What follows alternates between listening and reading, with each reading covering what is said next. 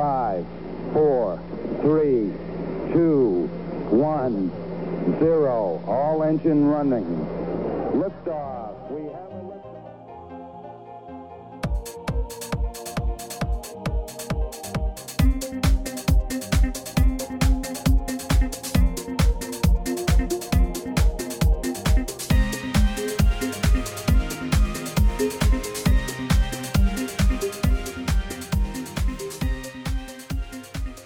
Lifetime learner 미국 사는 두 아재들의 유쾌하고 유익한 수다 한국과 미국 스타트업 테크 기업 이야기 조강의 4센트 102번째 방송을 시작하겠습니다.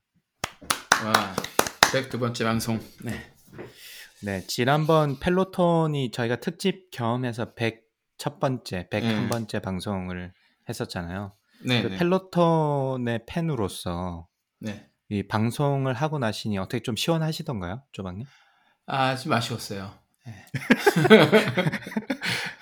아, 그리고 무엇보다 그때 잠깐 그, 아, 나중에 이제 저희끼리 이제 페이스북에서 다른, 다른, 다시 얘기할 때 나오긴 했었는데, 이 단점에 대해서 잠깐 얘기를 좀 했었어야 되는데, 아, 부작용. 맞아요. 예, 네, 예. 네. 어, 그때는 뭐 원고 없이 저희가 그냥 즉흥으로 하다 그쵸, 그쵸. 보니까 네. 이 제대로 생각 안 하고 그냥 뭐가 단점이냐면 비싸다 뭐 이런 얘기밖에 못 했는데 네. 아 진짜 그 세탁기가 있어야 된다. 저희 와이프가 그- 얼마나 그쵸. 짜증을 내는지 그리고 샤워도 자주 하게 되니까, 아, 수도요금이 많이 그러니까. 나오더라고요. 예. 사실 그런 거는 예전에 YMCA 있을 때는, 어, 저는 한- 한 달에 그래도 한 4분의 1 정도는 샤워를 YMCA에서 했는데, 어, 예, 지금은 이제 계속 여기 하루에도 한 두 번씩 하고 그러잖아요. 계속 많이 타고 그렇죠. 그러면. 그렇죠. 예. 그러니까 수도 요금이 많이 나오더라. 뭐 그런 네. 부작용은 조금 있다. 뭐 예. 네. 그런 얘기를 했었어야 되는데 잠깐 아쉽. 아쉬웠습니다. 네. 그래서 저희가 100번째 그리고 저희 그 두 분 박진성 원장님이랑 예. 어, 제시님. 제시님을 네. 모시고 100번째 방송을 해봤는데 뭐 어떠셨어요? 저희 저는 참 좋았던 것 같아요. 팬분들 저희가 그쵸? 팬이라고 하니까 좀 웃기긴 한데 아니 그- 그렇게 나왔으면 팬, 팬이라고 해야죠. 예, 소중한 몇 안 되는 소중한 팬분들이 나오셔가지고 저는 굉장히 재밌고 편집도 굉장히 재밌게 했거든요. 그리고 예. 하고 나서도 제가 한 두 번 정도 더 들었던 것 같아요. 네. 어, 그냥 괜히 기분이 뭉클해서 그런가? 조박님 어쩌셨어요? 그리고 두 분도 그 와- 어, 말씀을 굉장히 잘해주셨고, 예. 딱히 뭐 저희가 대본을 정말 세세하게 짜고 들어간 것도 아니고 그냥 이렇게 대충 음. 이런 이런 거 얘기 여쭤볼 테니까 말씀을 음. 해주시면 좋겠다 했는데 굉장히 말씀을 조리 있게 잘해주시고 그러니까요. 또 자- 본인들이 좋아했던 어, 부분 그리고 아쉬웠던 부분에 대한 피드백도 솔직하게 해주시고 음, 음. 네, 정말 좋았습니다. 그리고 또뭐제 아내 같은 경우는 이제 오랜만에 고등학교 친구랑 같이 또 녹음도 해서 신기한 경험이었다라고 얘기를 하더라고요. 네. 아, 그렇군요.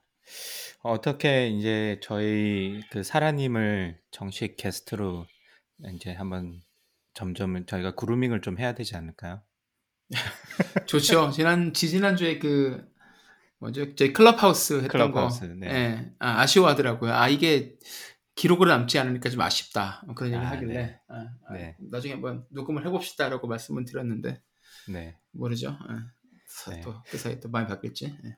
네. 그래서 저희가 이제 클럽하우스 얘기가 나왔으니까 야심차게 원래 제가 하려는 기획 의도는 저희가 이제 인터뷰도 하고 뭐 손님을 모시기도 하고 그리고 이렇게 본방송 녹음을 하고 난 다음에 아무래도 이제 그 팟캐스트라는 거는 저희가 일방적으로 떠들고 일방적으로 전달하고 많은 거니까 그게 좀 아쉬워가지고 뭔가 들으시는 분들이랑 이 후기 겸 진짜 백스테이지에서 떠드는 것처럼 거기에 대해서 좀 디스커션도 하고 이랬으면 좋겠다라는 생각으로 제가 매주 목요일 아, 미국 시간으로 매주 목요일 날 하려고 했는데 한 3주 정도까지는 해봤는데 일단은 이 진행이 너무 힘들더라고요.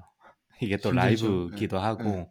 모더레이터기도 하고 신경도 쓰이고 이게 뭔가 이게 짜여진 약속 대련이 아니다 보니까 이게 뭐 방송으로 저희가 사실 밥 먹고 사는 사람은 아니기 때문에 물론 이런 팟캐스트 방송은 지금 오래 했지만 그래서 녹음 방송이랑 이 생방송의 이 확연한 차이를 제가 느끼겠더라고요.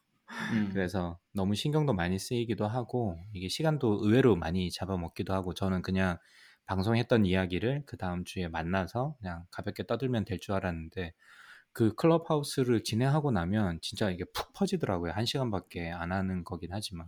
음. 그래서 무슨 수업하는 것처럼 그런 느낌이 좀 들어가지고 저희가 좀 고민을 한 후에 아 저희 원래 가던 포맷으로 가서 그냥 하던 거나 열심히 하자 라고 생각을 해서 네 클럽하우스는 그렇게 뭐 혹시나 나중에 또뭐 어, 번개처럼 만날 기회가 있을지는 모르겠습니다만은 음. 일단 클럽하우스를 정기적으로 하는 건 좀 접고 원래 하던 거에 좀 집중을 하자라는 생각이 들어서 클럽하우스는 뭐 그렇게 됐음을 어, 미리 공지를 드리고 양해의 말씀을 드립니다. 어쨌든 저희가 음. 한번 try를 해보고 빨리 포기하는 것도 중요하잖아요. 안 되는 안, 것. 예, 그렇죠. 예, 아닐 것 같으면 빨리 포기해야죠. 네. 그이 이 말씀을 제가 드리려고 하다 보니까 아니 그러면 지금 방송도 많이 못 듣는데 왜 이렇게 2년씩이나 미련하게 하고 있냐 이러실까봐 조금 조심스럽긴 하네요. 이거는 그래도 어, 클럽하우스보단 재밌어요.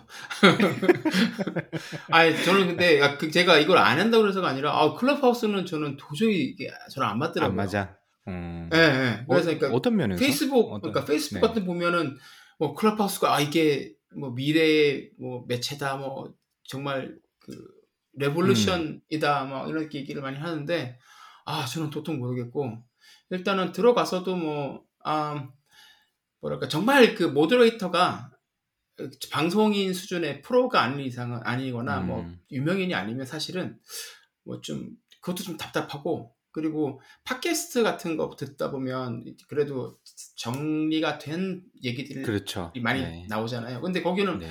막 어떻게 잘못 들어가서 보면 막 횡설수설하는 사람들 되게 많고 그리고 이렇게 잡담하는 방들도 되게 많고 네. 뭐 그런 음. 것 같아요. 그래서 예, 힘들더라고요. 그- 그래서 일부러라도 좀 여기저기 돌아다니려고 하루에도 몇 번씩 접속은 시- 시간 날 때 해서 방에 음. 들어가 보는데 재밌어 보이는 주제가 있거나 아니면 제, 가 아는 사람들이 몇 명 보고서 들어가도 거기서 한 10분 이상 못 버티겠더라고요. 음. 예, 그래서 아 이거 나랑은 좀 안 맞는 것 같다. 이강문 씨가 그러더라고요. 그래서 보더랬죠. 이강문님이 이제 보고 아 형하고 가장 잘 맞을 것 같은데 왜 이렇게 안 맞는지 모르겠다. 그러니까 이 수다 수다로는 일가견이 있으신 분인데 예, 아, 근데 모르겠어요. 안 맞더라고요. 힘들더라고요. 아, 저도. 그렇군요. 예. 뭐 장단점이 좀 있는 것 같습니다. 뭐 장점은 뭐 예를 들면 일론 머스크나 이런 사람들의 그걸 실시간으로 이제 같이 공유하면서 들을 수 있다. 뭐 그렇죠. 질문하기는 어려울 수는 있지만 뭐 그런 거는 굉장히 큰 장점이 될 수도 있을 것 같은데 말씀대로 뭐 좀 허들이 있는 것 같아요. 뭐 장애물이 네. 좀 있는 것 같고 이게 아무 데나 이렇게 쉽게 들어가기가 꺼려지는 것도 분명히 있어서 좀 호불호가 명확히 좀 갈리는 것 같긴 합니다. 네. 그래서 앞으로 어떻게 되는지는 좀 봐야 될 것 같고 예, 시간을 좀 지나 봐야 되겠죠. 네. 그럼 강박님은 뭐 어떻게 지내셨어요? 예. 수업 열심히 하고 있고요. 그 음. 다음에 조금 그 사이에 재밌는 일이 좀 있었는데 네. 제가 이제 올 여름에 목표가 네. 캠핑을 좀 해보려고요.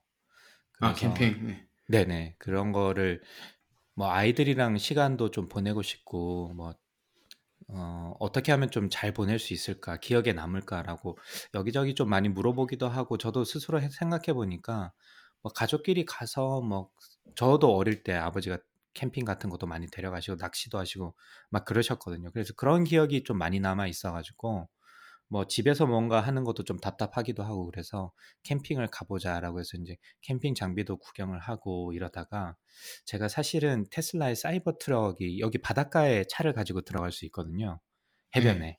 그러면 네. 이제 짐을 들고 백사장을 건널 필요가 없으니까 그래서 그걸 갖다 oversand vehicle beach라고 하는데 permit만 사면 차에다가 짐을 다 들고 그냥 바닷가 앞까지 가가지고 거기서 그냥 편하게 짐 풀어놓고 놀다가 저녁에 다 실어가지고 오면 되니까 굉장히 편하더라고요. 아, 짐을 들고 가는 편하겠네. 예. 네, 예. 뭐 한국에서는 그런 비치가 없으니까 사실 이게 상상이 잘 안 가시는데 뭐 가족들의 텐트에 뭐 음식에 장작 나무에 그 캠프파이어 할 장작 나무에 코펠에 짐이 네. 엄청 많잖아요. 의자에 그렇죠. 뭐 애들 뭐 서핑 보드에 이게 엄청 많은데 이걸 갖다가 들고 가면 일단 가면서부터 피곤한데 차로 네. 가니까 이거 엄청 편한 거예요. 바로 음. 바다 앞까지 가서 그냥 거기서 다 던져놓고 쭉 펴가지고 놀다가 저녁 되면 건져오면 되니까. 그래서 근데 이제 조건 중에 하나가 사륜구동이어야 되고 모래사장에 들어가야 되니까. 음, 두 번째가 그 ground clearance라고 하는데 밑에 바닥에서부터 차 밑면까지 높이가 좀 높아야 돼요. 7인치 이상이 돼야 된다고 나오더라고요. 근데 모델 Y를 보니까 6.6인치인 거예요. 그래서 아 살짝 물론 네.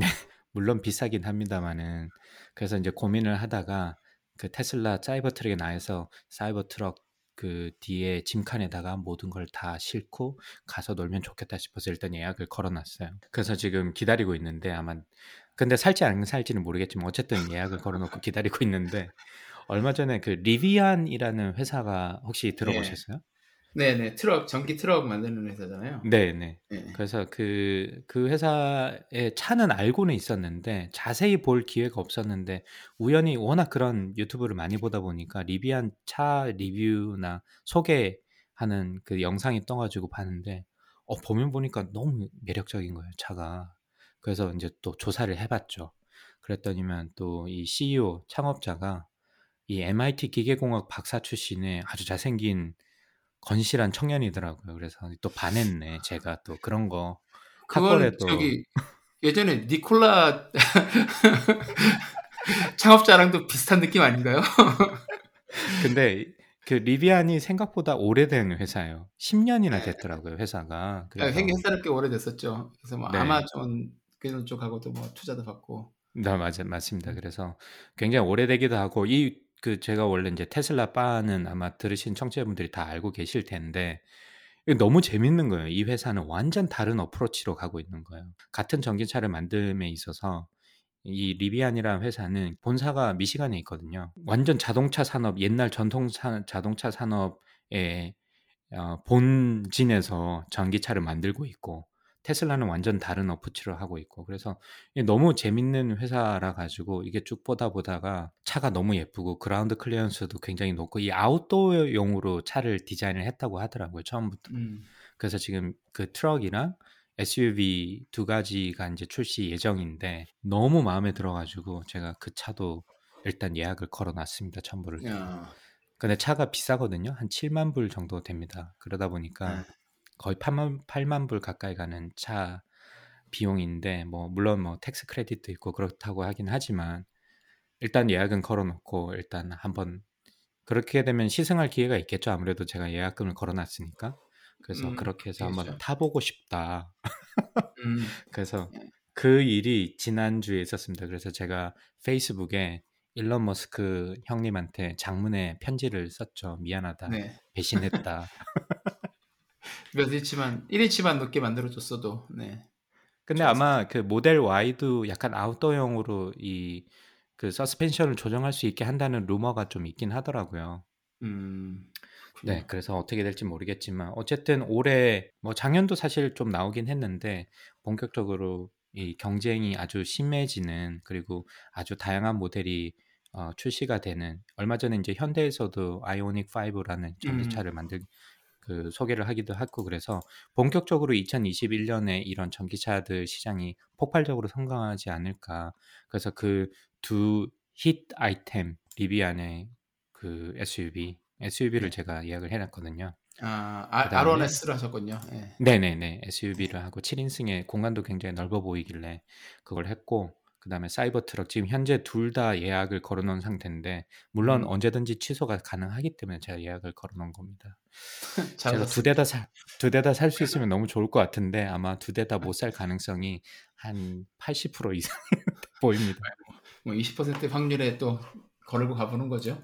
사실 저희 회사의 그 operation 담당 임원, 임원이 아, 집에 이제 전기차가 한 대가 있고 G, GM 볼트가 한 대 있고 음, 그리고 이제 아 근데 그거 말고 또 이제 본인이 아, 자주 타는 차는 이제 피- 커, 커다란 픽업 트럭을 항상 몰고 다녔는데. 네. 아 요걸 보더니 리비안 자기도 사고 싶다고 작년에 얘기했었어요. 이거 나오면 산다고 음, 음, 네. 네, 돈 걸어놨다고. 그래서 이거 그거 사게 되면 아, 지금 있는 픽업 트럭은 팔고 전기차 음. 두 대로 이제 집에서 돌릴 거라고 얘기를 했었거든요. 네. 그래서 그 그분은 진짜 예, 나오면 산다고 지금 계속 손꼽아 기다리고 있어요. 나오는 날만 한번 태워달라고 그래봐야지. 태워달라고 해, 네. 부탁해 보려고요. 예.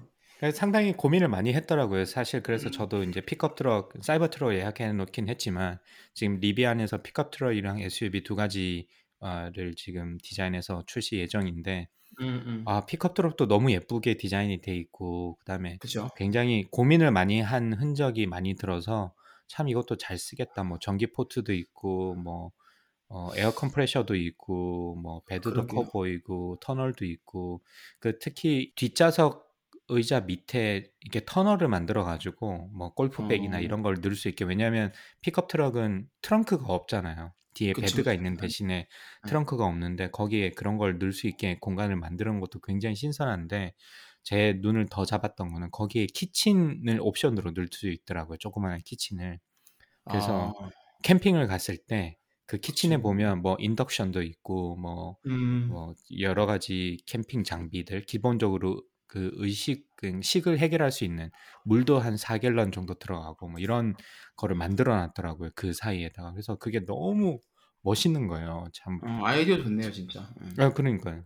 음. 물론 그 옵션만 5,000불입니다만은.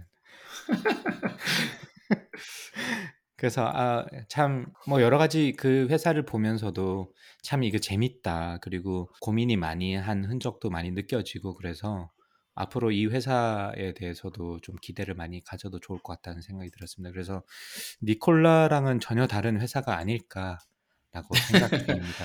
달, 달라야죠. 예, 디콜라 같으면 안 되는 거죠. 네. 네, 그래서. 그- 네 그런 뭐 사실 어떻게 보- 하다 보니까 약간 이센트 비슷하게 말씀을 드렸는데 그런 음. 일이 있었고 저희 동네는 이제 드디어 봄이 오고 있습니다. 그래서 꽃도 슬슬 피고 있고요. 네. 그래서 아 이제 겨울 추운 겨울이 지나고 봄이 오면서 코로나도 많이 안정이 됐고 저도 1차 아, 백신을 맞았고 쪼방님도 아까 말씀하시는 거 보니까 방송 전에 어, 내일 맞으신다고 하니까 제발 부작용이 없이 모두 다 건강하게 항체가 잘 생겼으면 어, 하는 바람이고요. 쪼방님은 어떻게 지내셨어요? 아, 저도 뭐 이번 주에는 회사 일로 좀 바쁘게 지냈고, 근데 아, 작년, 지난주, 지지난주 2주부터 저희 뒷마당에 잡초가 엄청나게 자라고 있어요. 비가 많이 와가지고, 어, 얘들이, 아. 어, 잡초가 생겼네? 하고 봤는데, 오, 일주일 사이에 거의 무릎까지 이렇게 쭉 올라와서 커가지고, 이렇게 있다가는 이거 집 뒤에 이거 뭐 밀림 되겠다 싶어서, 아이들하고 이제 잡초를 뽑는데, 뭘 뽑을까 공구가 없잖아요. 그래서 이제 아마존에서 호미를 두 개를 주문했습니다. 그래서 호미 딱 보면 아마존에 가 보시면 어 뭐죠 이게 by Korean Master Blacksmith 그러니까 한국의 대장간 장인이 만드신 호미다에서 파는데 이게 리뷰가 엄청 좋아요. 그래서 오. 이게 경상북도 영주에 있는 한 대장간에서 지금 수작업을 옛날 방식으로 만드시는 그 장인이 계세요. 이게 이분이 지금 이거를 그 한국에서 팔- 만들어 파시다가 장사가 잘 안 됐는데 이게 어떻게 미국으로 건너와서 유통망이 생기면서 미국에서 이제 그 화단 가꾸거나 뭐 탑박하는 사람들이 워낙에 많잖아요. 이분들이 써보니까 그렇죠. 이게 네, 이- 너무 좋아. 이 진, 진가를 확인하는 거예요. 와 어디, 아. 어디, 어디 이런 공부가 다 있나 싶어가지고 음. 아마존에서 인기가 굉장히 많습니다. 그래서 그거를 막 선물로 팔기도 하고 선물로 이렇게 사, 사서 주는 사람들도 있고 저희 두 아 개 진짜 사가지고 그 그거 네. 선물로 주면 진짜 좋아하겠네요. 네, 좋아해요. 미국 사람들 어. 좋아한대요. 그래서 여기 여기 분들은 이제 뭐 해봐야 모종 섭 같은 거 이런 거 있고 좀 약간 공구가 우악스러워요. 근데 음, 음, 이거는 음. 뾰족해가지고 정말 그 아, 아주 뭐라 그럴까 다른 공구가 닿지 못한 그 곳까지 파고 들어가서 잡초를 긁어낼 수가 있거든요. 그래서 굉장히 좋습니다. 그래서 아이들한테 시켜봤는데 얘들도 이걸 너무 좋아하는 거예요. 재밌다고. 그래서 어, 지난주, 지지난주 주말마다 계속 잡초 뽑고 있고 이제 지난주 같은 경우에는 저희가 친하게 지내는 미국 어, 친구분이 있는데 이분이 이제 자기 앞마당에 있는 잡초를 좀 뽑아야 되는데 힘들어서 못하겠다. 야, 너희 아이들이 와서 뽑아주면 내가 용돈을 음. 주겠다 그래가지고 애들이 가서 또 잡초 한, 한 시간 반 동안 신나게 뽑고 예, 점심도 얻어먹고 그리고 용돈도 벌고 그래서 지금 애들이 예, 이번 주 또 뽑 지금 잡초 뽑겠다고 난리 나가지고 아 그거 좀 주말 기다리고 있습니다. 예, 샌디에고도 이제 예, 아. 봄이 오고 있네요. 예. 대박이네요. 진짜 지금 아마존에서 제가 검색해봤는데 예, 예. 진짜 호미네. H O M I 치니까 나오네. 그쵸 호미 그것도 마음에 들고 대장간. 예, 영주 홈메이드 대장간 Korean. 예, 예. 그러니까 진짜 그게 제일 웃겼어요. 마스터 아, blacksmith 예. Korean master blacksmith가 만든 거다 이래가지고 딱 잡으면 손잡이에 한글로 써딱 써 있어요. 영주 대장간 장인 하고 전화번호도 나와 있고 어 근데 이 전화번호가 미국 전화번호인가?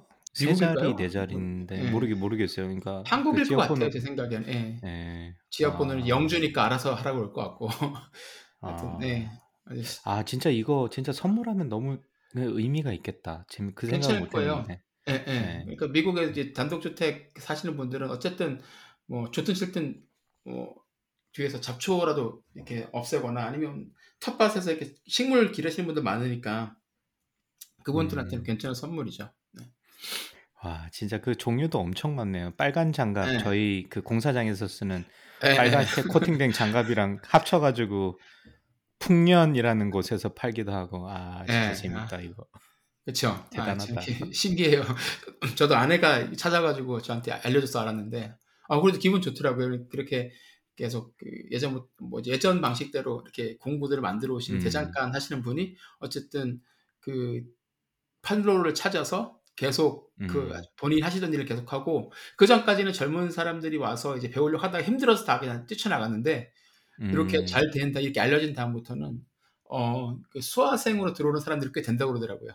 아 진짜. 아 예, 예. 이거 그 굉장히 재밌네. 재밌는 어. 얘기죠. 네. 그래서 강광님도 한번 예, 호미 한번 사보시면 좋을 것 같고요.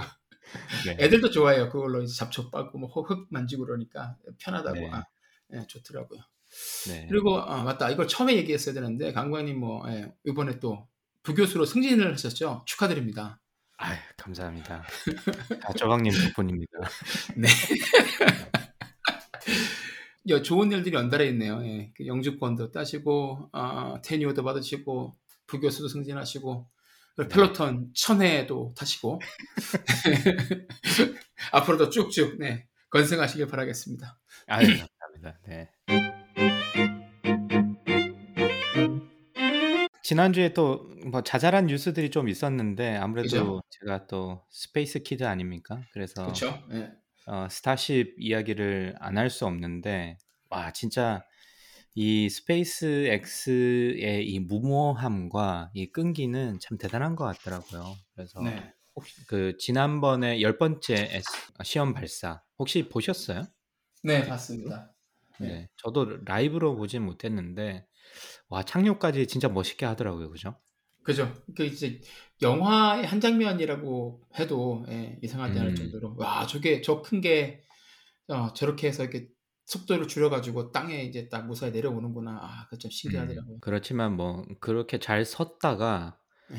어, 약간 아직까지는 좀 불안정함이 있어서 이제 결국화를 하긴 했는데 뭐 아쉽습니다만은 근데 지금 펠컨 9 로켓 같은 경우도 그런 수차례 폭발을 하고 난 후에 지금처럼 굉장히 안정적인 결과를 얻었으니까 그리고 불과 10번 만에 거꾸로 생각해보면 불과 10번 만에 그렇게 만들 수 있다는 것도 어떻게 보면 참 대단하고 그죠? 진짜 네. 많은 노하우가 이미 쌓였겠고 다른 회사들이 어, 이제 따라하기 힘들 수 있겠구나라는 생각이 들 정도로 진짜 그 덩치 큰 게 그 안에서 막 로켓이 돌아가는 게 보이더라고요. 방, 음, 방향을 잡기 위해 가지고 그래서 그것도 너무 대단하고 그 큰 덩어리가 굉장히 빠른 속도로 떨어지는데 그걸 갖다가 눕혔다가 휙 세워가지고 착륙까지 어쨌든 폭발을 안 하고 세웠다는 것 자체만 해도 참 대단한 것 같습니다. 참 멋있는 것 같아요. 네, 그렇죠. 그리고 뭐 어, Starship 얘기에 이어서 아, 뭐 다 보셨겠지만 NASA에서 이제 보낸 Perseverance rover가 화성에 무사히 착륙을 했잖아요 몇주 전에. 그래서 네, 이제 계속 예, 사진도 보내고 그러고 있는데 뭐 사진도 정말 경이롭지만 그 소리가 아, 그러니까요. 화성에 바람 소리가 네, 왔잖아요. 아, 네. 그거 그거는 저 듣는데 오 소름이 쫙 돋더라고요. 그래서 와 네. 이거 진짜 이 로봇 이게 화성에서 바람이 진짜 불고 그 소리가 한국에 미 한국이란다 지구에서도 들릴 수 있는 그냥 황무지 같은 데서 있으면 예, 들리는 소리랑 비슷한데 와 이제 음, 화성에 아, 이 바람 소리가 이렇게 들리는구나. 어 그걸 들으니까는 그냥 영화를 볼 때나 아니면 화면을 볼 때랑은 전혀 다른 생생한 그 감동이 고- 고스란히 전해지더라고요. 그래서 네, 그러니까 애들한테 들려줬는데 예, 그냥 뭐 그냥 올라가더라고요. 뭐야 이거 바람 소리인데 뭐야 이게? 뭐야? 그러더니 올라가더라고요. 그래서 아유, 아니 다 올라가라 그러고 말했는데. 음.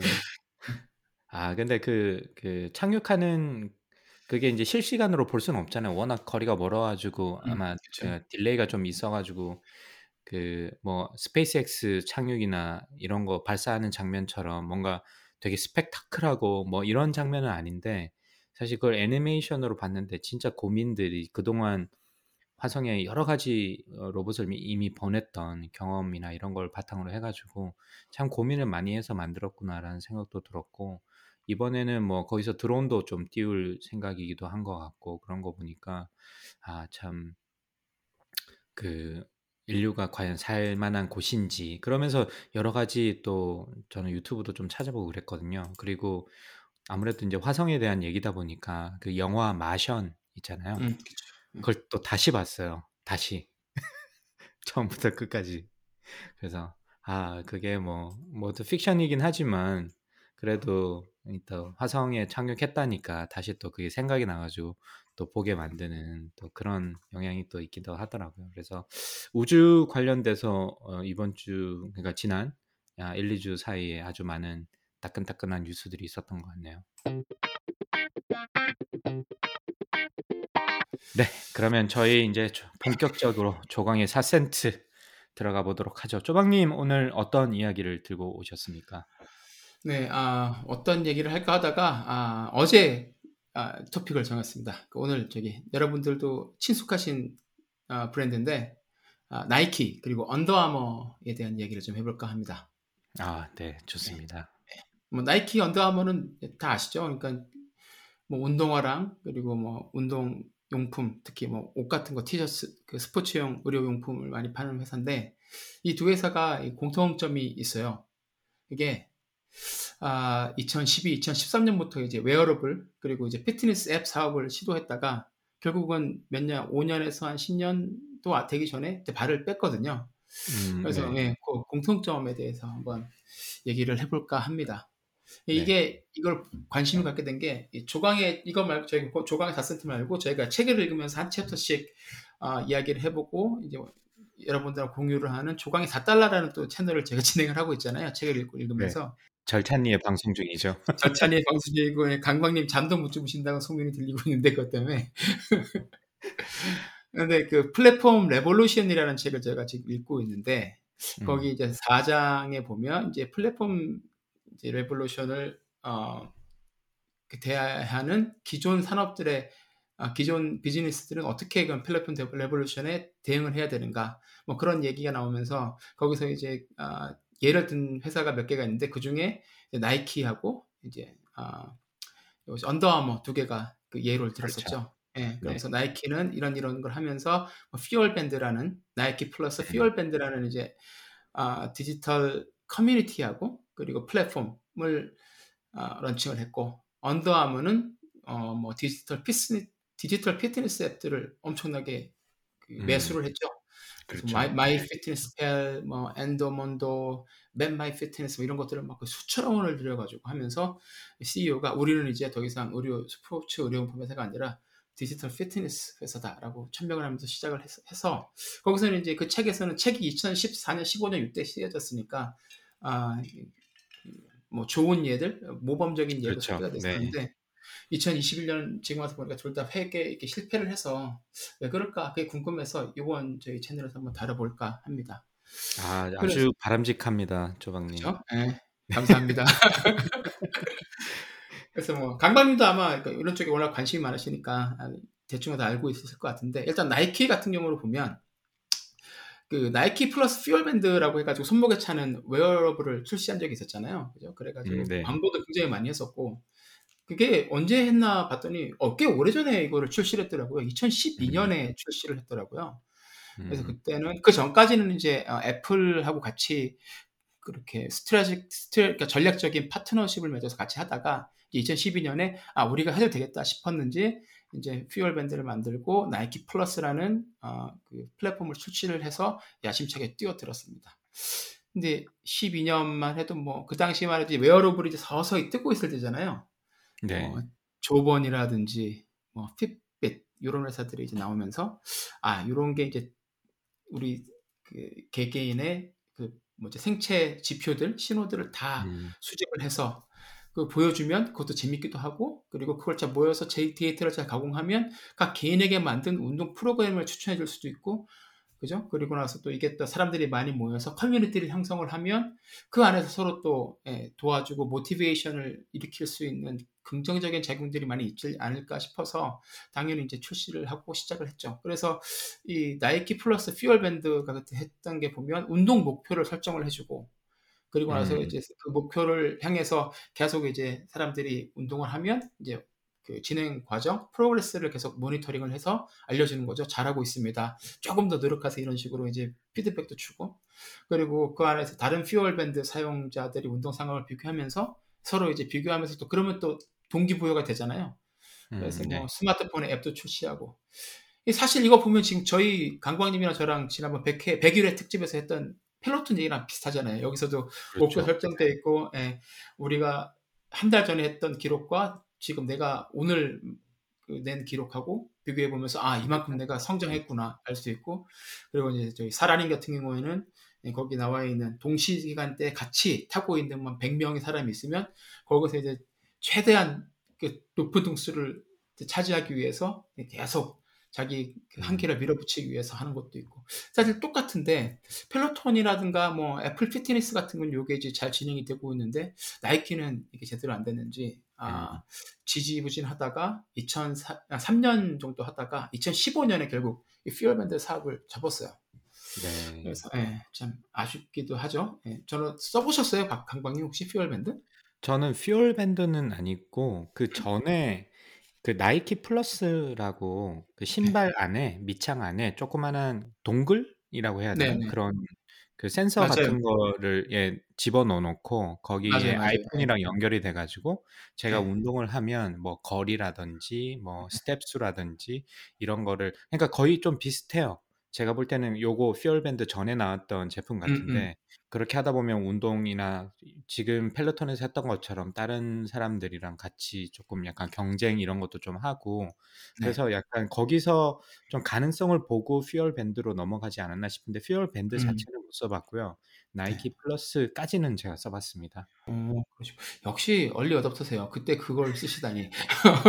2000, 2010년도 유학 오자마자 아, 유학 오고 그 다음에 예, 제가 예. 그 저희 집 앞에 아, 이게 트랙이 있었거든요. 저희 학교 아. 중에 살아가지고 그래서 그걸 하는데 아, 내가 얼마만큼 운동을 했는지 알았으면 좋겠다라는 생각은 그렇게 걷는 음. 사람들은 좀 가지고 있는 기본적인 어떤 욕망이잖아요. 그쵸. 그게 나왔다길래 그렇 뭐 그렇게 또 비싸지도 않았고 그래가지고 미국은 신발 가격도 아울렛 같은데 가서 사면 음. 물론 신상은 조금 비쌉니다만은 조금 한 한 해 정도 지난 거는 싸게 구매할 수 있기 때문에 그렇게 해서 제가 그걸 써본 기억은 있습니다. 네. 그래서 그때 그런 것들의 반응이 굉장히 좋고 그래서 음. 내부적으로 그 검토를 거쳐서 아 이건 우리가 자체적으로 시작을 그러니 해도 되겠다고 했는데 이제 해보니까 아 느낀 거죠. 이제 이게 아 신발 의류 제조해서 판매하는 거랑은 훨씬 더 복잡한 비즈니스다라는 것을 이제 깨달았다고들 하더라고요. 여러 가지 뭐 뉴스를 보거나 인터뷰를 보면 음. 보면 이제 일단은 FuelBand를 만들어야 되니까 하드웨어를 일단 만들어야 되고 그리고 그 하드웨어랑 smooth하게 작동할 수 있는 소프트웨어를 만들어야 되잖아요. 근데 이제 음. 그전에는 이제 애플이랑 같이 했으니까 이런 부분들이 이제 그렇죠. 예, 네. 있는데 이게 또 안 해보면 그렇잖아요. 아이 그 앱 그거 만드는 거 뭐 그냥 앱 하나 뚝딱 만들면 되지 이렇게 생각을 하니까 솔직히 음. 하드웨어도 보면 그거 뭐 아유 그거 뭐 LCD 붙이고 그냥 대충 하면은 아두이노처럼 하다가 그냥 만들어서 만, 붙이면 되는 거지 그거 뭐 어렵나 이렇게 생각을 하는데 사실 둘 다 잘하기가 굉장히 쉽지 않은 건데 하다가 그렇죠. 아마 느꼈을 것 같고 거기다 더 문제는 데이터가 쏟아져 나오잖아요.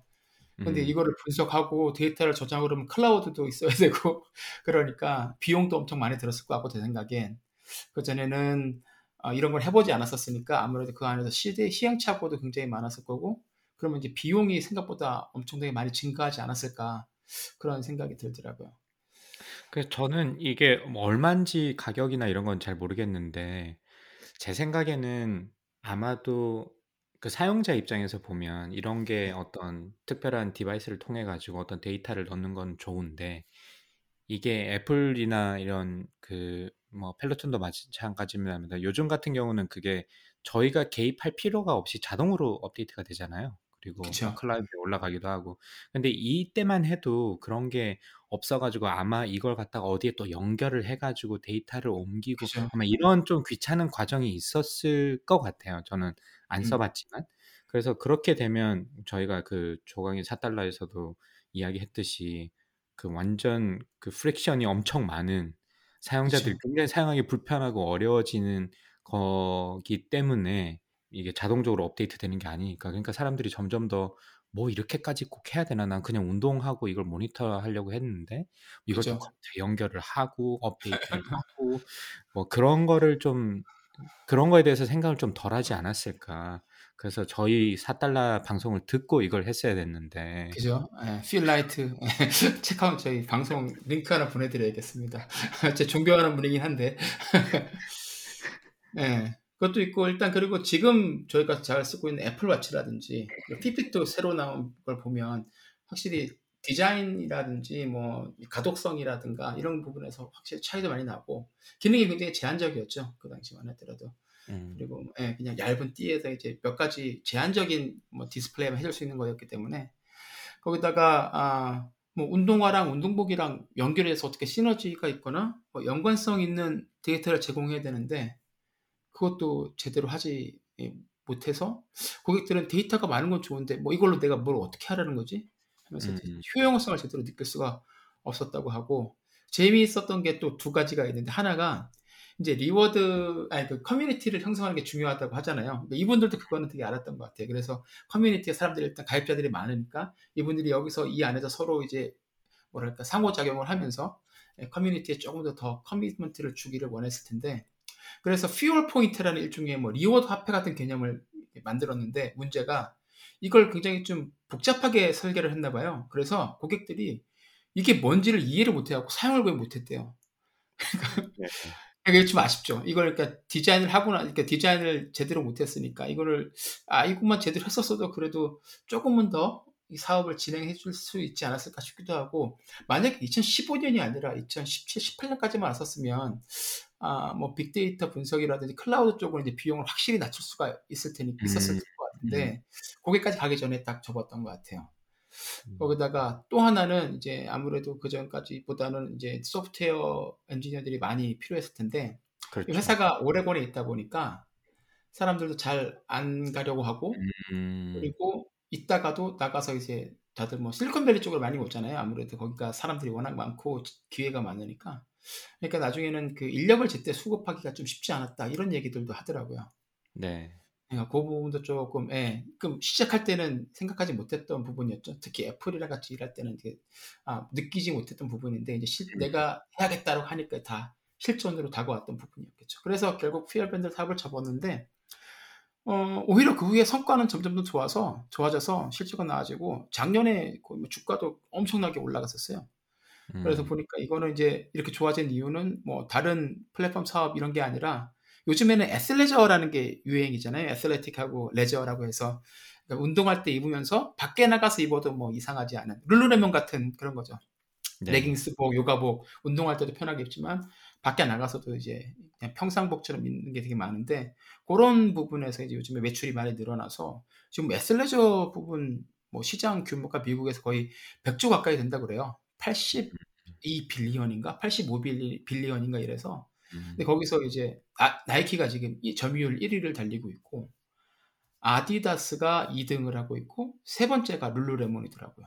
어, 룰루레몬도 엄청나게 3위면 엄청나죠. 엄청나게 빨리 큰 성장을 했네요. 그죠, 그죠. 엄청나게 진짜 성장을 많이 했죠. 그러니까 그 미러 같은 회사도 그렇죠. 몇천억 원 주고 인수하고 예, 네. 더 이제 크게 가보겠다라고 하고 있는 거죠. 음, 그래서 나- 나이키 같은 경우에는 예, 뭐 결국 그 FuelBand를 직접 만들어서 자신들이 예, digital transformation을 이루어서 플랫폼 비즈니스를 접목해가지고 한번 새로운 회사로 거듭나겠다라는 목표가 있었던 것 같은데 결국 이게 회사의 그 기, 기존의 가치랑 잘 연결되지 못하고 수익을 내지 못하다 보니까 결국은 3년 만에 예, 철수를 하고 지금은 이제 뭐 다른 아, 새로운 시도는 안- 그 이후로 wearable이나 이런 쪽으로 시도는 하고 있지는 않는 것 같아요. 그래서 음, 고- 어, 그게 아, FuelBand가 시- FuelBand의 시작과 이제 끝 이제 2011년에 시작해서 2015년에 예, 접었던 FuelBand에 대한 이야기였고요.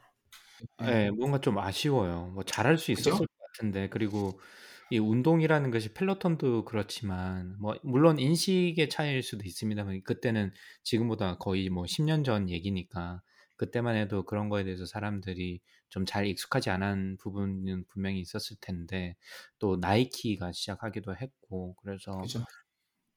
뭐 충분히 가능성이 있었을 것 같기도 한데 뭐 이렇게 돼서 결론적으로는 이렇게 돼서 사실 어떻게 보면 너무 빨리 성 그 앞서 튀어나가다가 시장이 음음. 만들어지기도 전에 그쵸. 아쉽다고 하고 예 어떻게 보면 좀 포기를 한 경우도 있는데 예. 뭐뭐 의미가 없다기보다는 좀 아쉬움이 많이 크네요. 잘할 수 있었을 것 같은데 어 그쵸. 그러니까 이렇게 큰 회사들도 이렇게 흐름이 딱 시장이 준비가 안 돼 있으면 정말 힘들다는 음. 거를 보여주는 예가 아닌가 싶기도 해요. 그러니까 음. 어 애플하고 같이 하고 그리고 2012년에 이거를 출시를 했을 독자적으로 출시하겠다라는 결정을 내릴 때만 해도 이게 웨어러블 시장 이쪽에 점점 점점 이제 따끈따끈하게 올라가고 있는 상황이었다가 몇 년 동안 wearable에 또 암흑기가 왔잖아요. 제대로 성장하지 못하고 힘든 시기가. 왔었는데 고때 되면서 이제 결국 그냥 '아 이거 안 되겠다.' 싶어서 딱 접은 것 같아요. 그게 음. 아니었어요. 예. 근데 지금은 이제 뭐 애플 플러스가 있으니까 애플 플러스가 뭐 다 먹지 않을까 싶은데 모르겠습니다. 네. 예. 두 번째는 언더아머입니다. 언더아머. 한국에 계신 분들은 아시는 분들 계시고 모르시는 분들 계신데 미국에서는 이게 굉장히 인기 있는 브랜드 중에 하나죠. 그 그리고 특히 예 저희 동네 벌티모어에서 만들어진 회사라서 음. 학교 학생들이 뭐 케이스 발표하라 그러면 매번 고르는 게 언더아머입니다. 그래서 아고 고향 기업이니까. 네. 또 그런 게 있나 봐요, 미국도. 그래서 어 신기하네요. 언더 예. 네 언더아머를 굉장히 좋아하고 저는 맞아요. 개인적으로 제 스타일은 쪼끔 아닌데 디자인이 아 예예. 언더아머는 또 좋아하시는 분들은 또 굉장히 좋아하시더라고요. 이것만 입으시죠. 예. 한국에는 뭐 이거 언더아머 입으려면 3대 500 안 되면 착용 금지 이런 얘기도 있잖아요. 벤치프레스, 스쿼트, 데드리프트 요 세 가지가 이제 3대 운동인데 헬스 장에 가면 네.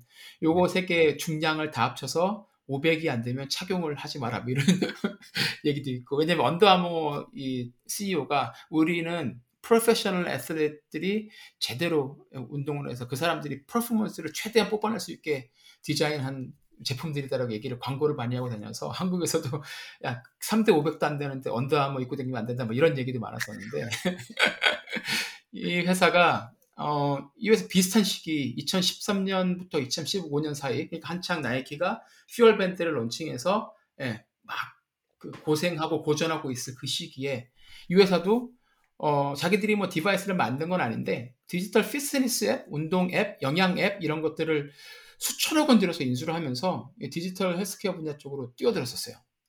그래서 보면 대표적인 것만 보면 2013년에 MapMyFitness라는 회사를 한 1,700억 원 주고 매각 아, 매, 인수를 했고 그 후로부터 2년 후인 2015년에는 Gritness라는 회사하고 그리고 MyFitnessPal 그리고 유럽에 있는 Endomondo라는 회사를 합쳐 가지고 셋다 합쳐서 거의 6,200억 원 정도의 음. 인수를 했습니다. 그러니까는 거의 뭐 이 네 개만 인수한 것만도 거의 한 8천억 원 가까이 돈을 들여서. 인수를 네. 했죠. 무려 딱 그 2년 사이에 이렇게 많이 했는데 그 당시만 하더라도 이제 아 food 그러니까 그 음식하고 food하고 nutrition 그리고 fitness tracking 이거를 다 아울러서 하고 그리고 Endomondo를 이제 인수하면서 유럽의 피트니스 앱 마켓까지 우리가 아우르겠다. 예, 우리 음. 언더아머가 이런 야심을 이제 가지고서 시작을 했다고 이제 CEO가 인터뷰에서 여러 번 얘기를 했었죠. 그래서 뭐 이제 커뮤니티를 만들고 사용자들이 이제 그 안에서 운동을 많이 하고 거기서 데이터를 수집을 해서 계속 이 운동을 많이 하다 보면 사람들이 자연스럽게 언더아머의 의류와 신발을 구매할 것이다. 그러면 그게 우리의 이제 비즈니스 성장으로 음. 비즈니스 성장으로 이어질 것이다라고 기대를 했죠. 그래서 CEO 인터뷰를 한번 몇 개를 찾아봤는데 보면 실제로 딱 그렇게 얘기를 해요. 이 사람이 한 얘기 중에 몇 가지가 커뮤니티가 every, 그러니까 community is everything이라는 얘기도 하고 커뮤니티가 굉장히 중요하다. 그러니까 제대로 이해를 일단 했던 건 맞죠. 그리고 아, 사람들이 점점 액티브하게 될수록 활동을 많이 하고 운동을 많이 하게 될수록 그 사람들이 어, 애슬레틱 어페럴을 하고 풋웨어 신발을 살 가능성이 높아진다라고 인터뷰를 많이 했습니다. 근데 이 과정에 좀 오류가 있었던 것 같아요. 그래서 어, 굳이 운동을 한다 그래도 예, 신발을 뭐 이렇게 계속 바꿀 사람들은 별로 없잖아요. 정말 프로 운동 선수가 아닌 이상은. 그러다가 그렇죠. 뭐 예, 옷을 사더라도 이게 한두 벌은 뭐 그 언더아머 옷을 사더라도 굳이 항상 또 이렇게 비싼 돈 주고 언더아머 제품을 살 필요는 없잖아요. 음. 운동하는데 큰 지장은 없으니까. 그래서 이 사람들이 좀이 이 사람 그 고객들을 좀 더 끌어올리기 위해서 하드웨어를 만드는 게 그 바이오메트릭을 트래킹할 수 있는 티셔츠를 출시했어요. 그 티셔츠에 센서가 있어가지고 거기서 이제 뭐 나오는 땀이라든지 뭐 이런 거를 한그 측정해 가지고 이제 그 데이터를 보여줄 수 있게 그걸 했었는데 아 뭐 이것도 결국 인기가 없이 넘어갔습니다. 빨래는 어떻게 하냐 이런 얘기도 있고 그래가 사람들이 비싸기도 하고 그 빨래가 어떻게 해요 이걸 그리고 이제 막 굳이 뭐 이렇게까지 할 필요가 있느냐 뭐 사람들이 사실 그 부분이 좀 예. 큰것 같아요. 예. 예. 굳이 이렇게까지 내가 해야 되는 내가 NFL 유망주라면 모르겠는데 그죠? 그래서 뭐 가, 집에서 그냥 운동하고 꾸준히 예, 달리기 조깅하고 이럴 정도만 하, 이런 정도만 꾸준히 할 수 있으면 좋은데 앱 음. 앱에다 돈 쓰는 것도 좀 돈 부담스러운데 굳이 내가 tracking 티셔츠까지 사야 되나 뭐 이렇게 생각을 했을 것 같아요. 그래서 결국은 실패하고 이 세 가지 이때 6, 7천억 거의 8천억 8천억 원 8천억 원 들여서 샀었던 모든 앱들을 다 결국은 매각을 했습니다. 음. 그래서 뭐 어, MyFitnessPal 같은 경우에는 이 마지막 이제 작년 10월 11월에 이제 이- 그 마지, 팔았는데 인수 가격대 가격보다 훨씬 낮아요. 그러니까 거의 30% 정도 손해 보고 이제 매각을 했습니다. 그러니까 손해를 보더라도 이- 이제 아니다 싶었던 거죠. 그렇죠. 네. 네. 그러면서 이 사람이 얘기한 게 CEO가 나중에 와서 매각을 한 다음에 얘기를 한 게 그동안 우리가 너무 distraction이 됐던 것 같다. 그러니까 너무 전선을 너무 넓혔다는 거죠. 그래서 다시 focused performer 그룹에 집중하겠다. 그래서 프로페셔널 애슬렛이나 정말 운동을 그 업으로 하거나 업에 가까운 수준으로 하는 사람들을 위해서만 우리가 이제 비즈니스를 다시 재정리해서 하겠다라고 이야기를 하고 그러니까 나이키 아디다스처럼 애슬레저 쪽으로 가는 거는 이 사람은 안 하겠다고 얘기를 했어요. 그거는 음. 아, 안 하고 우리는 초반으로 들어가서 프로페셔널 athlete들의 퍼포먼스 성능을 아, 운동 능력을 향상시킬 수 있는 거기에 도움을 줄 수 있는 어, 의류용품을 만드는 것으로 다시 돌아가겠다라고 얘기를 했다고 합니다. 근데 네. 주가는 조금 부진한 부진하죠. 그렇죠. 예, 그래서 예. 그래서 이제 아, CEO의 진단이 맞았, 맞았을지 그리고 다시 돌아가서 예전 예전의 위상을 회복할 수 있을지 그거는 음. 한번 지켜봐야 될 것 같은데 참 이거 이거 지금 뒤돌아서 생각해 보면 뭐 에이, 뭘 잘못했네라고 얘기하기 쉬운데 사실 그 당시에서 저 사람의 그 CEO가 그 뭐죠 언더아머 CEO가 이런 결정했을 때는 기대하는 사람들이 훨씬 더 많았거든요. 기대도 되게 높았고 그래서 음. 주가도 한참 올라갔어 그랬는데 이게 아니다 싶을 때 아, 어디서 피벗을 접고서 피벗을 해야 되는가 아니면 트렌드를 따라갈 때 어디까지 따라가면서 존버를 해야 되는가 이게 참 쉽지 않은 결정일 것 같다라는 생각이 들었습니다. 그래서 네. 이제 뭐 두 가지 회사 그러니까 아, 나이키하고 언더아머의 얘기를 좀 찾아봤는데 아디다스도 뭐 들어갔다가 거의 나이키랑 비슷한 시간에 발을 뺐고 생각해 보면 아 이게 그 digital transformation을 접목하는 게 쉽지가 않구나라는 거를 좀그 방증하는 사례가 아닌가 생각이 됩니다.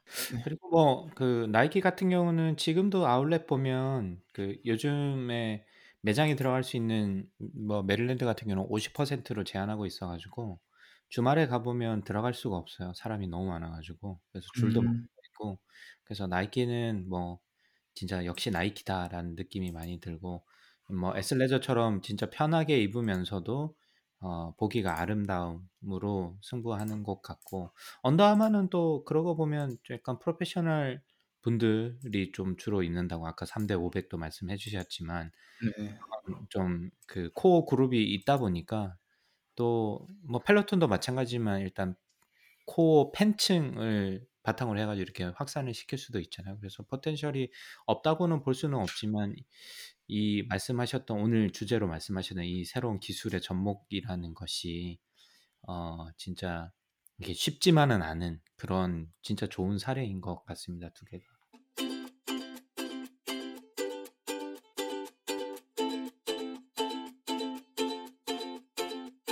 강광님은 그럼 오늘 이센트 어떤 걸 갖고 오셨습니까?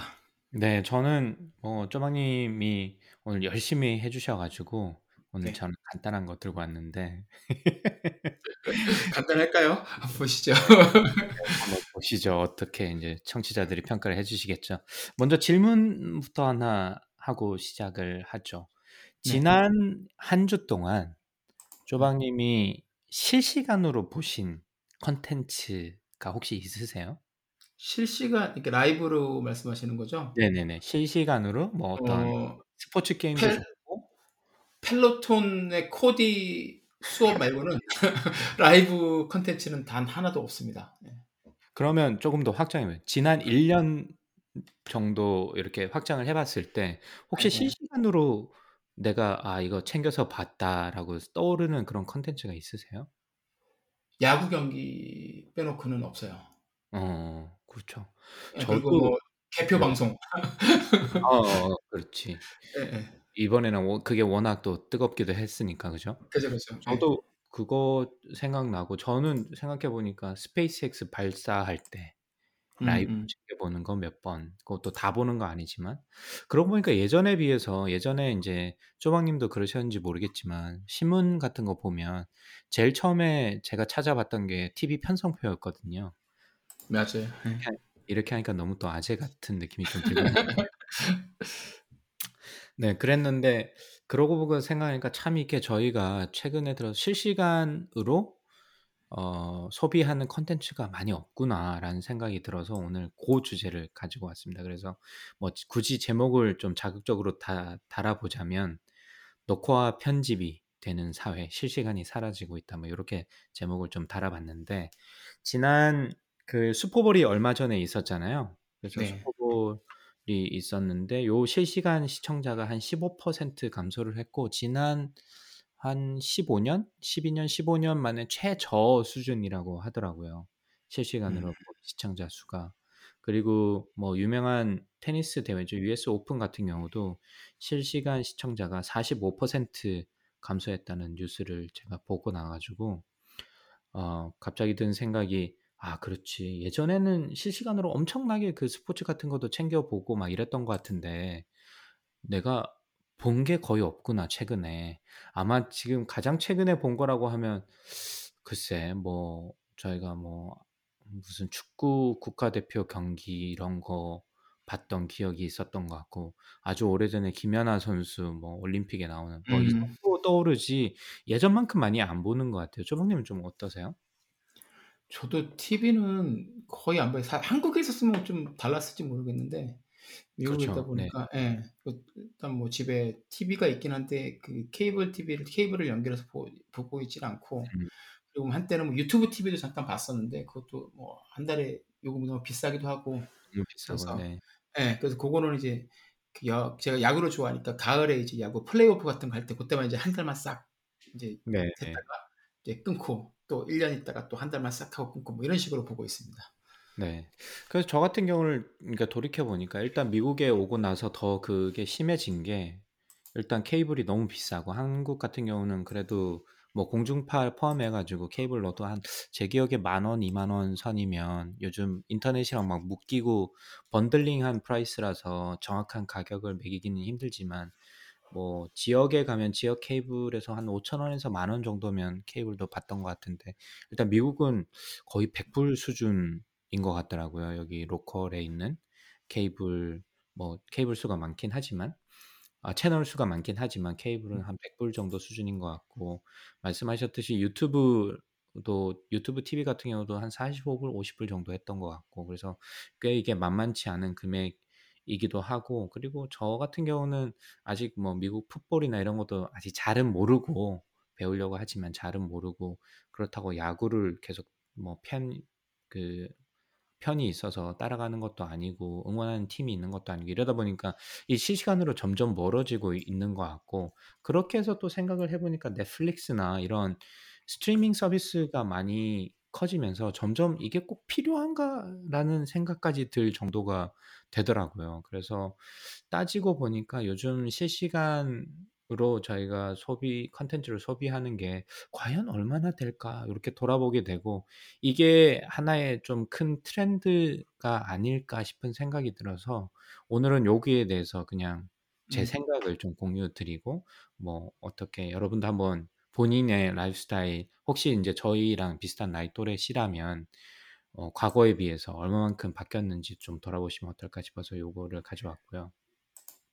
그래서 스트리밍이 뭐 워낙 또 많아지기도 했죠. 뭐 영화도 그렇고 뭐 HBO도 그렇고 거의 모든 컨텐츠 제작사에서 어떻게든 디즈니도 그렇고 스트리밍을 통해서 하고 있고 그 스트리밍이 주는 편리함이 있잖아요. 언제든지 인터넷만 연결이 되면 어디서든지 제가 제가 원하는 컨텐츠를 볼 수 있다라는 장점이 엄청 크겠죠.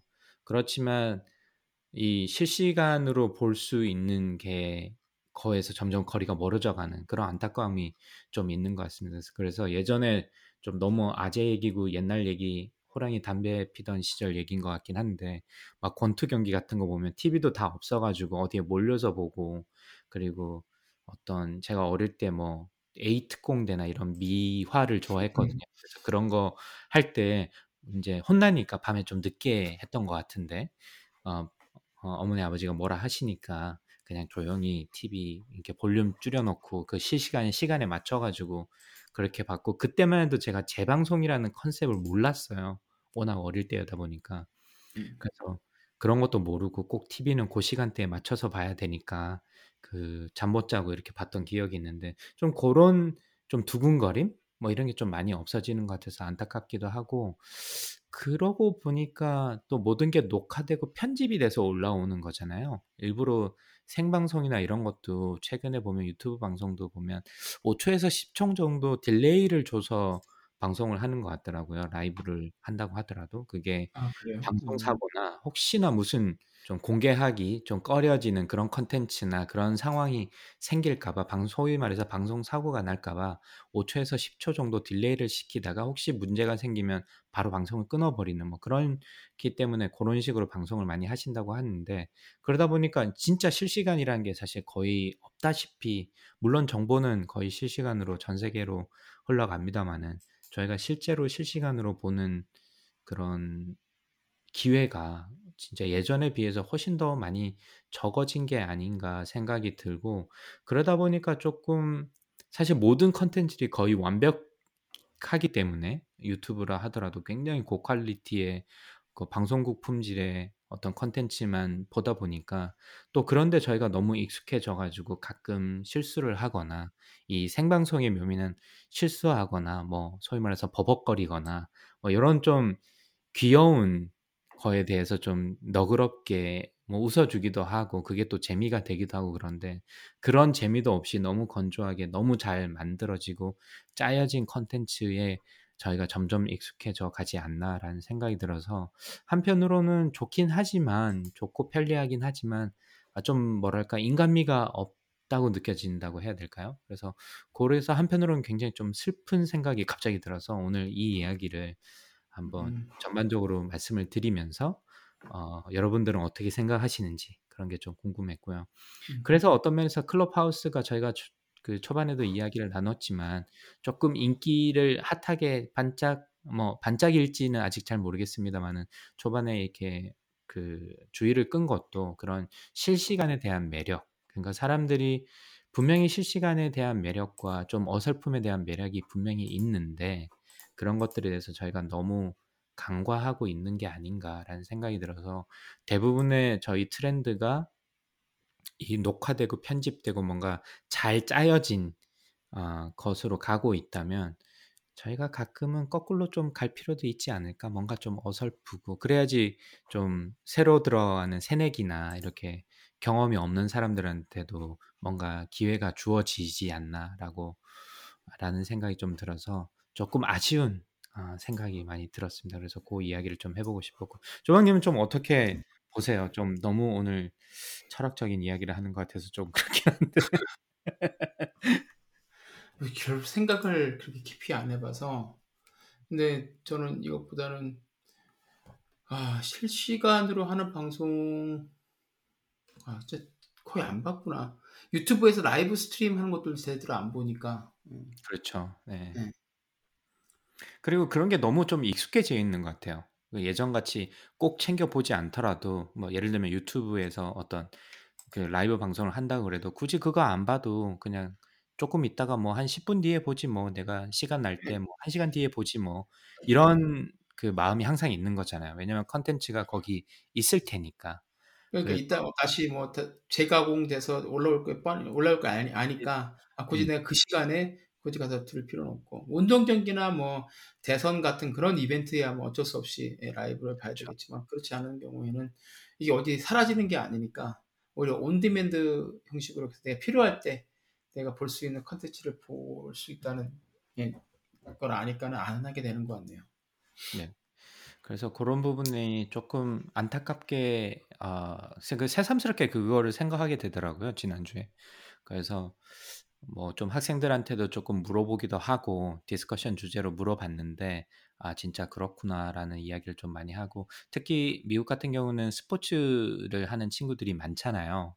대학교에서도 그렇고 그렇죠. 그리고 프로 스포츠도 워낙 이제 크기 때문에 그렇긴 하지만 이 viewership 자체가 줄어든다는 거는 이 스포츠 자체에 대한 관심도 사실 예전에 비해서 많이 줄어든 거나 마찬가지이기 때문에 그런 좀 그 뭐 걱정 혹은 그런 우려를 하는 친구들도 조금 있더라고요. 학생들 같은 경우는. 그래서 음, 아, 그렇구나. 이게 저희가 뭐 그냥 단순히 on-demand 컨텐츠에 대한 편리함 이런 것도 쫓는 것도 좋은데 그러다 보니까 너무 사, 사람 간의 관계, 이 사람 간의 관계라는 거는 실시간에 어떤 것을 공유하고 그게 좋은 것이든 나쁜 것이든 공유하고 같이 공감하고 막 이런 부분이 좀 있어야 되는데 모든 게 또 뭔가 기록돼 있는 것 같고 그러다 보니까 이 지금 나 나와 같이 공감하는 게 아니라 그냥 뭔가 다른 사람 일 같이 느껴지는 좀 그렇게까지 좀 확장돼서 생각이 어, 들게 만드는 게 아닌가 싶은 생각이 들어서 조금 거꾸로 이제 실시간으로 뭔가 좀 유통이 되거나 어, 공유할 수 있는 그런 기회가 좀 더 많아졌으면 좋겠다. 물론 뭐 제가 이렇게 느끼는 게 특히 이제 코로나를 맞이하면서 모든 것이 좀 온라인으로 넘어가고 뭔가 실시간 보다는 뭔가 delay 돼서 전달되는 게 좀 익숙해서 그걸 더 그렇게 느끼는 걸 수도 있는데 어, 전반적인 트렌드가 뭐 그럼에도 불구하고 전반적인 트렌드가 어, 그런 쪽으로 가고 있으니까 가끔은 조금 반대로 좀 생각해 볼 필요가 있지 않을까 싶어서 오늘은 요 주제를 들고 왔습니다. 네. 그래서 저희 앞으로 실시간으로 많이 뵙죠. 클럽하우스 가나요 다시? 아, 그 나랑 너무 안 맞는데 클럽하우스는 진짜. 네, 저희 아, 그- 저희 방 저희 방송도 그러니까 전혀 진짜 완전 편집하고 녹화 방송이잖아, 완전히. 뭐 그렇죠. 또 팟캐스트는 다들 뭐 그렇죠. 네. 그 뭔가 날것의 쪼박을 보고 싶은데 저희가 편집되고 잘 화장된 쪼박만 봐가지고 아쉬움이 음. 좀 있는 것 같네요. 그러니까 이만큼 하는 거죠. 뭐 이게 날가 보여줬으면 벌써 끝났죠. 무리를 일으켰을 거예요 아마.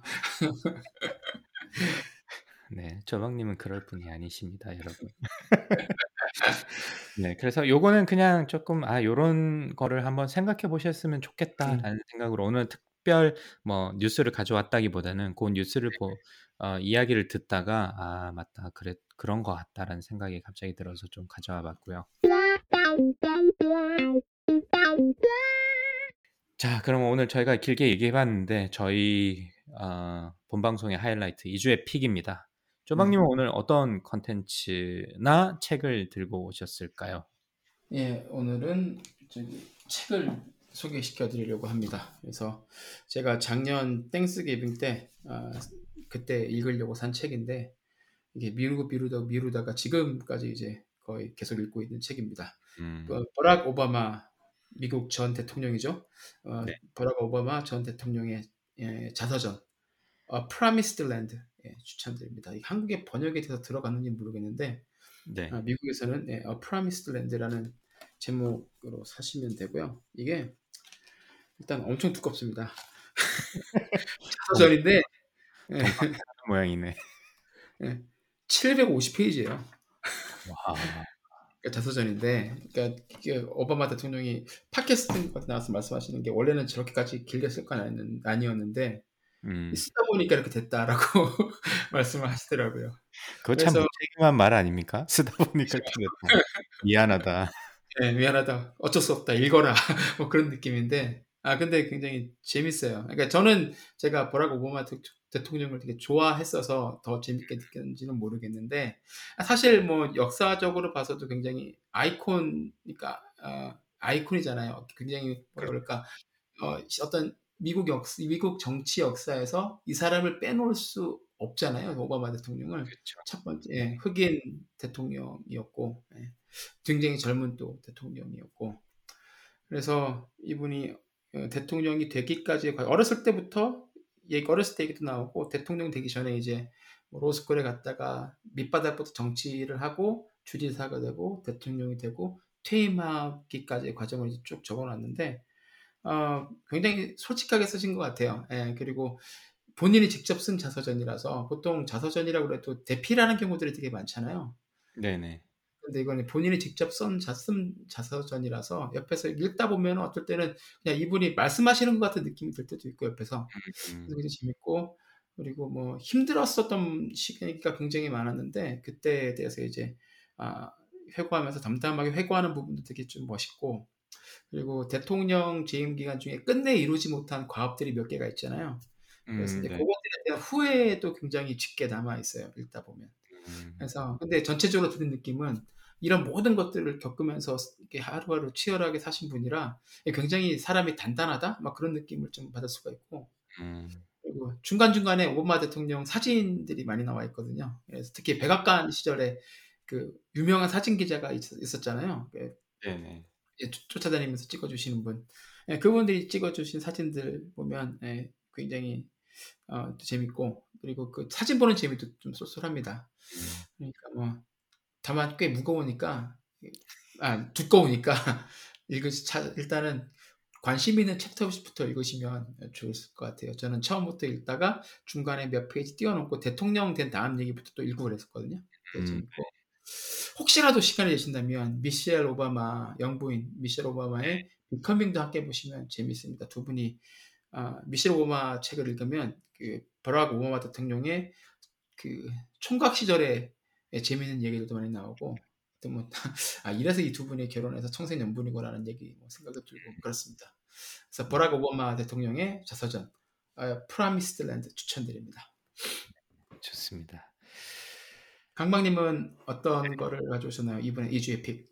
저는 오늘 다큐멘터리를 들고 왔는데 아무래도 음. 저희가 앞서서 그 우주에 대한 얘기를 했는데 얼마 전에 우주 관련된 어, 다큐멘터리를 넷플릭스를 통해서 봐 가지고 챌린저 마지막 음. 비행이라는 제목의 다큐멘터리입니다. 그래서 챌린저는 뭐 기억하시는 분들이 아마 있으실 것 같은데 어, 폭파 사고로. 어, 많은 그러니까 인명을 잃게 된 그런 기억으로 아마 남아 있으실 것 같아요. 그래서 그 과정을 그린 다큐멘터리인데 좀 저도 사실 이제 결론적으로만 '아 이게 폭발했구나.' 그리고 그때 뭔가 좀 특별한 일이 있었던 것 같다. 이게 오래전 어 이야기이기 때문에 1986 년도 이야기이기 때문에 사실 기억이 좀 가물가물하더라고요. 그런데 이 다큐멘터리를 보면서 '아 그랬었구나. 그래서 저 사람이 저기에 탔고' 뭐 이런 이야기가 좀 있더라고요. 그래서 한번 쭉 따라가 보고 어떤 일이 있었고 그게 어떤 의미를 가진 미션이었고 그게 왜 실패를 했는지를 이게 쭉 어, 표현하는 다큐멘터리인데 여러분들이 한번 기억을 좀 더듬어 보면서 이렇게 보시면 어떨까라는 생각이 좀 들었고 일단 좀 배경 설명을 드리면 챌린저는 미국 우주 왕복성 프로그램에서 두 번째로 만들어진 비행기입니다. 그래서 첫 비행은 1983년도에 시작을 했고요. 그러니까 총 10번 어, 임무를 수행을 했고 첫 번째 기체는 콜롬비아호 아마 어디서든 들어보셨을 것 같아요. 콜롬비아호였습니다. 총 비행 거리 챌린저의 총 비행 거리는 4,100만 킬로미터 어, 정도 된다고 하니까 뭐 이게 상상이 안 가는 저 느낌이 없죠. 엄청나게 많이 했구나. 그 느낌만 이게 어느 정도일지가 진짜 감이 안 오네요. 네. 네, 이 4,100만 킬로미터 예, 이게 무슨 의미인지도 사실 잘 모르는데 어쨌든 이게 열 번째 아, 미션에서 1986년 1월 28일 열 번째 미션 임무에서 폭발해서 공중 분해가 돼서 비행사 전원이 사망하는 사건에 대한 다큐멘터리입니다. 이 폭발한 그 미션 이름이 STS-51L이라고 이름을 붙였는데 이 미션은 어, 우주 왕복선 미션을 시작한 이래 25번째였고요. 이게 의미가 있는 게 처음으로 미국 여자 민간인 교사가 탑승을 했습니다. 그래서 그때만 해도 좀 뭐 사람들의 attention을 끌기 위해서 그 뭐 교사 많은 교사들이 이제 우주에 나가서 그 강의를 하는 그런 장면을 갖다가 좀 만들 이벤트성이 좀 강했던 것 음. 같아서 어, 처음으로 민간인 교사 를 뽑아서 이제 훈련을 시켜가지고 우주에서 어, 그 학생들을 가르치는 장면을 좀 방송을 하려고 했는데 그때가 아마 헨리 혜성이 오던 때였나 봐요. 그때 저도 이제 언뜻 기억이 나는데 그때 뭐 헨리 혜성이 온다. 이번에 놓치면 뭐 몇 년 뒤에 봐야 된다. 그래서 헨리 혜성이 한참 한국에서도 좀 꽤 이슈가 됐던 것 같은데 그때쯤 되는 타이밍이었나 봐요. 그래서 그 어, 과학 교사인데 이분이 그래서 어떤 강의를 하려고 수업을 하려고 했냐면 그 헨리 혜성에 대한 수업을 하려고 했다고 하더라고요. 그래서 12,000명이 지원을 했는데 그 중에 뽑힌 한 명이고요. 그래서 이분이 탑승을 했던 그런 미션이었고 여기에는 좀 굉장히 다양한 사람이 타고 있었는데 최초의 아시아계 아, 미국인 우주 비행사도 있었고 어, 사상 두 번째 미국 흑인 우주 비행사 도 있었습니다. 그리고 두 번째 미국인 여성 우주 비행사도 있었고 그리고 아까 말씀드린 크리스타라는 민간인 교사가 또 탑승을 했었고요. 그런데 뭐 미리 조금 말씀드립니다마는 사실 이 그 플로리다에서 발사를 하는데 플로리다도 이렇게 추워지나 모르겠어요. 1월 18, 28일이라 그랬는데 발사 당일 영하 1.1도로 그 아침에 그 발사 당일 날 아침에 그 연료를 주입하는데 그 밸브가 다 얼어 있고 막 이랬거든요. 그럼에도 불구하고 뭐 좀 pressure도 많이 받았고 그래서 그 발사를 결정을 하게 되는데 그 O-ring이라는 부분이 우주 왕복선 기억해 보시면 중간에 큰 연료통이 하나가 있고 양쪽으로 side booster가 있는데 그 side booster의 연료의 그 구멍을 막아주는 O-ring이라는 부분인데 이게 고무다 보니까 날씨가 추워지면 이게 탄력이 떨어지잖아요. 그래서 그러다 보니까 이게 제대로 연료가 새게 되고 그거를 원인으로 해가지고 이게 결국은 폭발을 하게 되는데 뭐 그 나사에서 폭 그 발사를 하게 하는 결정을 하는 과정 그 다음에 오링이 기술적으로 문제가 있다는 거를 기존부터 알고 있었음에도 우려를 했는데 그게 묵살되는 과정.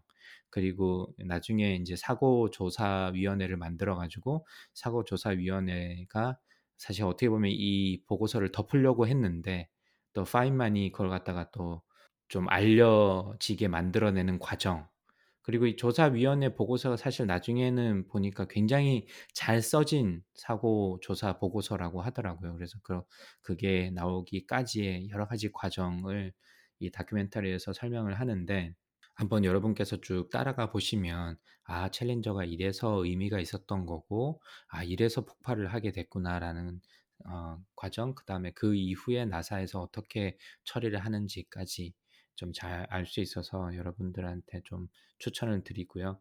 그리고 좀 재밌었던 게 거기서 중요하게 인터뷰로 나오는 분 중에 하나가 그 백업 교사였어요. 그래서 결국 끝까지 두 분이 남는데 한 분은 이제 그 발사 당시에 폭발로 사망하신 분이고 혹시나 그분이 이제 좀 아프시고 그럴까봐 어, 백업 교사 어, 를 한 분을 더 선발을 해놨어요. 그래서 그분이 실제로 보다가 깜짝 놀라는 폭발을 해가지고 깜짝 놀라는 장면이 나오는데 그 좀 자료를 찾다 보니까 나중에 이 교사 바바라 모건이라는 백업 교사가 결국에는 1998년도에 47세의 정식 우주 비행사에 선발에 지원을 해가지고 결국에는 우주 비행사로 뽑히게 됩니다. 그래서 이런 트라우마를 사실 어떻게 보면 첫 번째로 뽑힌 이 크리스타라는 민간인 교사가 사망을 해서 꿈을 못 이룬 거잖아요. 어, 그런데 이 백업 교사였던 바바라 모건이 결국에는 나중에 어, 결국에는 우주에 나가서 2007년 8월에 어, 그 우주 정거장에 도킹 미션을 수행했다고 하니까 참 대단한 어, 사람들이다 라는 생각이 또 많이 들어서 그것도 굉장히 재밌는 어, 뭐 이야기인 것 같아서 요 어, 다큐멘터리는 여러분께서 시간을 써서 꼭 한번 보시길 추천드립니다. 자, 저희가 오랜만에 아, 102회 방송을 해봤고요. 아, 세계 최초라고 주장하는 와이파이 이원 팟캐스트 lifetime learner가 되고 싶은 두 아재가 들려드리는 미국 스타트업 tech 기업 이야기 조강의 4센트는 애플 팟캐스트, 팟빵, 구글 팟캐스트, 스포티파이에서 들으실 수 있습니다. 그리고 저희가 하는 조강의 4달러 방송도 많이 사랑해 주시고요. 팟캐스트에 대한 의견은 페이스북 페이지나 dr.chogang@gmail.com으로 연락해 주시기 바랍니다. 오늘도 저희 방송 들어주셔서 감사한 말씀 드리고 또 다음에 또 뵐 때까지 건강하게 지내시고 어, 코로나가 물러난 빨리 물러나서 일상생활로 돌아간 어, 그런 생활을 꿈꾸면서 오늘 방송 마치도록 하겠습니다. 감사합니다. 감사합니다.